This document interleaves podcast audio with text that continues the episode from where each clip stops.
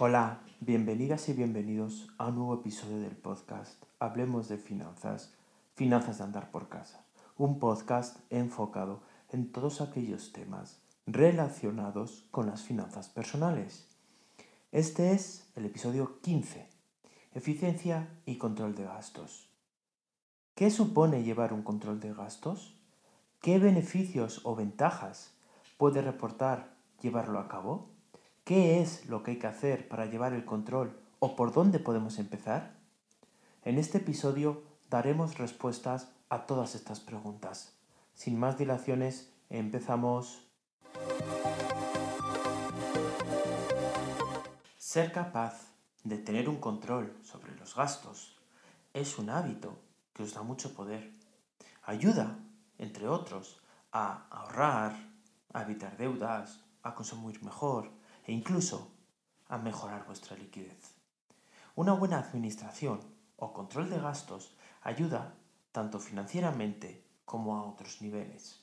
Tal vez os pueda parecer una tontería esto del control de los gastos en las finanzas personales, pero tras haber escuchado este episodio, espero que cambiéis de idea.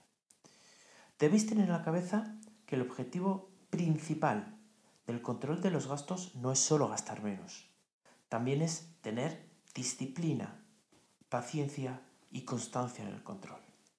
Supone asumir un control con uno mismo para mejorar la situación financiera personal. Supone el compromiso de crear una disciplina con la que lograréis ser más eficientes. Los resultados se podrán ver desde el primer mes y son permanentes. Digo que los resultados se pueden ver desde el primer mes porque en el momento que uno o una se para y decide llevar un control, este control está cambiando las cosas y para bien. En este momento, con paciencia y constancia, se obtendrá un ahorro y una mayor capacidad de consumo. El primer punto que vamos a tratar hoy es qué es llevar un control y qué supone. En términos generales, supone llevar un registro de los gastos dentro de un presupuesto y dentro de un límite establecido. Y os preguntaréis, ¿supone no gastar? No, para nada. Supone gastar, supone consumir, pero con cabeza. Cuando se lleva un control de gastos, se hacen dos cosas. Por un lado, se controlan los gastos para reducirlos en la medida de lo posible. Y por supuesto, para eliminar aquellos gastos que no son necesarios. Pero vayamos por partes mejor. Hemos dicho que el control es reducir los gastos. Sí, así es. Supone asumir que se va a consumir o a gastar porque hay gastos que hay que acometer, pero se realizan con el menor coste posible dentro de todas las posibilidades posibles. Y además, supone suprimir o evitar aquellos gastos que no son necesarios. Dependiendo de la persona y la circunstancia, estos gastos y su supresión, por supuesto, van variando.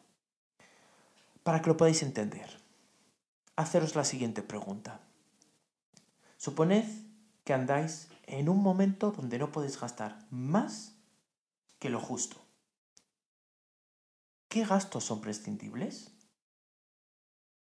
En muchos casos es el estudio de algo, un gimnasio o alguna actividad fuera del trabajo. Una vez que la situación mejora o ha mejorado, estos gastos vuelven a estar presentes en vuestras finanzas personales. Una vez que se ha comentado cómo se lleva el control de gastos, lo siguiente es el uso. ¿Qué se puede hacer con el dinero que no se ha gastado? Pues principalmente dos cosas. Primero, gastar en otra cosa, en otro bien, en otro objeto, o bien ahorrar. Dependiendo del momento y las necesidades de cada persona, haréis una cosa u otra. Con este ejercicio se ha logrado aumentar la capacidad de consumo. Y os preguntaréis, ¿cómo es esto posible si los ingresos no han aumentado? Por la simple razón que al gastar menos, se dispone de más dinero en el presente para consumir más. ¿No es genial? El siguiente punto que vamos a tratar es qué ventajas conlleva tener un control de gastos. Y aquí cabe mencionar que las ventajas son múltiples, como veremos a continuación, pero solo mencionaremos un breve listado de todas ellas. En primer lugar, reduce el estrés. Tener un control de gastos da la sensación de seguridad y de control. Al saber lo que se gasta y lo que no se gasta y en qué se gasta, que esto es muy importante, ayuda a vuestro bienestar mental. Físicamente puede dar más energía. Al no consumir la energía del día a día con el estrés que todo esto puede suponer, una persona se puede sentir más tranquila, incluso con ganas de hacer más cosas. Desde el punto de vista financiero, aumenta el ahorro, pues una parte de los gastos ya no es tal, es decir, ya no son gastos y por lo tanto puede ser ahorrado. Después, reduce deudas. Al llevar un control de los gastos, se logra disponer de más capital, que puede ser utilizado para saldar deudas. Además, aumenta la capacidad de consumo. Al disponer de más dinero, se pueden adquirir aquellas cosas que antes no se podía y se necesitaban o se necesitan. Matizo la palabra necesitar, porque es un error pensar que como se dispone de más dinero, vamos a comprar aquello que nos apetece, porque ahora sí podemos adquirirlo. Y no, es un error, es un gran error. Y es que ese extra de dinero del que ahora se dispone debe ser utilizado para cubrir aquellas necesidades que antes no se podían cubrir. Además, al realizar este control, se crea una disciplina, se crea una rutina que puede tener impacto en otras áreas de vuestras vidas. Ofrece estabilidad con lo que se retroalimenta a su vez la reducción del estrés. Como veis, realizar este control de gastos y ser eficiente reporta numerosos beneficios. Si no lo estáis haciendo ya, ¿a qué estáis esperando? Y el último punto que vamos a tratar es qué se puede hacer o cómo se puede hacer y sobre todo, por dónde empezamos. Para hacer este ejercicio conviene hacer lo siguiente. Primero, un análisis de gastos. Lo primero de todo es hacer un análisis de gastos que supone elaborar una lista con los gastos que se tienen actualmente, incluyendo el concepto y el importe. Lo que importa ahora no es estudiar cada importe, simplemente es detallarlo. Eso del estudio de los gastos viene a posteriori. Lo que importa ahora es realizar o plasmar la imagen de los gastos actual según su naturaleza. Para hacer esto se puede utilizar un papel, un bolígrafo, un Excel o alguna aplicación que lo permita. Lo que queráis. El segundo paso es realizarnos una pregunta, que es, ¿qué gastos son necesarios? ¿Y en qué medida se pueden reducir? Después de tener el análisis de gastos realizado, lo siguiente es considerar aquellos gastos que son necesarios dentro de esa lista. Para empezar, marcadlos con un color, subrayadlos, marcadlos para que sean distinguibles. Estos deben ser los gastos necesarios para el mes. Y una vez que se han detectado, lo siguiente que tenemos que hacer es estudiarlos. ¿Cómo? Determinando si el importe reflejado es el óptimo o no. Dicho de otro modo, si se puede encontrar alguna alternativa u opción más económica. Para que se pueda entender, un ejemplo puede ser el gimnasio.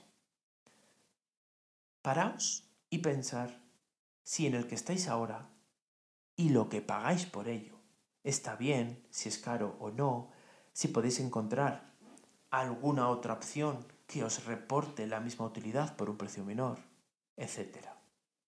El resultado de este punto debería ser detectar aquellos gastos que no son reducibles porque lo que ya se paga es lo más eficiente posible y aquellos en los que se ha de buscar una alternativa posible. Antes de terminar y pasar al siguiente punto, tenéis que comprender que hay que valorar el esfuerzo del coste-tiempo. Es decir, si el hecho de pasaros horas buscando otras alternativas realmente compensa la diferencia en precio a encontrar. A veces no. Y por último, preguntaros, ¿de qué gastos puedo prescindir? En la lista que ha quedado resultante, debe aparecer unos gastos sin marcar, que son los gastos que no son necesarios a priori. Y esos son los que se han de considerar ahora si son prescindibles o no. ¿Qué implica esto? Implica estudiar o considerar si son necesarios o no, si se pueden suprimir de vuestro presupuesto o no. Por supuesto, es una decisión personal. Tras haber tomado la decisión de suprimir estos gastos, conviene hacer un total del importe de los gastos que ya no debe ser considerados dentro del presupuesto y que por lo tanto hay que elaborar un presupuesto actualizado sin considerarlos. A modo de idea final, indicaros que conviene realizar este ejercicio de manera periódica para añadir, ajustar o eliminar gastos de vuestro presupuesto, de modo que siempre refleje los gastos reales que ocurrirán. A modo de resumen, en este episodio hemos comenzado hablando de qué es llevar un control de gastos y qué supone. Recordad que supone registrar los gastos dentro de un presupuesto y dentro de un límite establecido. Realizar este ejercicio conlleva numerosas ventajas, como ya hemos mencionado. Reduce el estrés, aumenta la capacidad de consumo, crea una rutina e incluso crea una disciplina de control. Para realizar este ejercicio de control de gastos hay que realizar tres pasos de manera iterativa. Primero, realizar un análisis de gastos.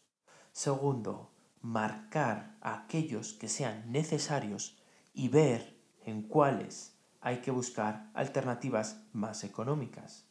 Y por último, marcar aquellos que son prescindibles.